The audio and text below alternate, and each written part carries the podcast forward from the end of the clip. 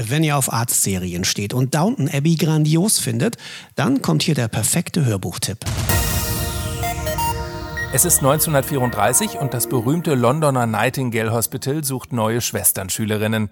Die Bewerberinnen müssen bei der strengen Oberin vorsprechen. So auch Dora Doyle, die aus mehr als ärmlichen Verhältnissen stammt. So, Miss Doyle. Nun sagen Sie mir bitte, warum Sie glauben, dass Sie hier jemals Krankenschwester werden könnten. Nun ja, begann sie und unterbrach sich gleich wieder. Die Frage der Oberin war berechtigt.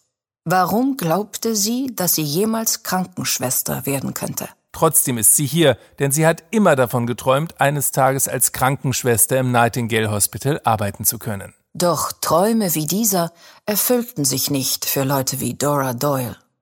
Wie jedem anderen Mädchen aus dem East End war ihr das Los beschieden, in den Ausbeuterbetrieben oder einer der Fabriken zu arbeiten, die das Ballungsgebiet am Ufer der Themse säumten. Allen gesellschaftlichen Normen zum Trotz ergattert Dora einen Ausbildungsplatz in dem renommierten Lehrkrankenhaus und trifft gleich am ersten Tag auf eine Kollegin aus dem zweiten Lehrjahr, die sie ziemlich beeindruckt. Ihre Zimmernachbarin Helen. Soll ich dir helfen? erbot sich Helen.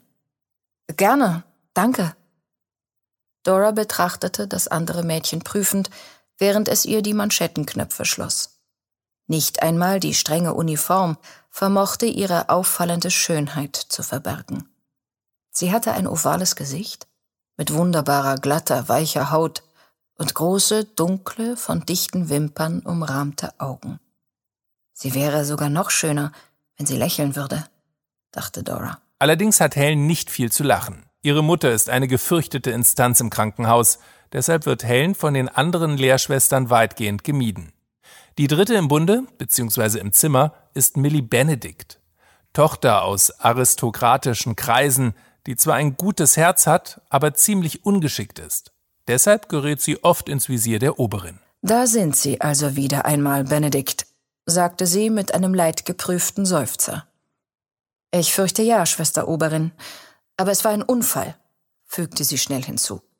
Wenn dieses Klistier mit der Seifenlösung mir nicht in den Händen explodiert wäre. Dieses ungewöhnliche Trio geht während der gemeinsamen Schwesternausbildung durch dick und dünn und meistert so ziemlich jede Herausforderung. Das wollen wir erstmal sehen. Die Nightingale-Schwestern, unser Hörbuchtipp der Woche hier bei Fufis Film und Fernsehen in Serie.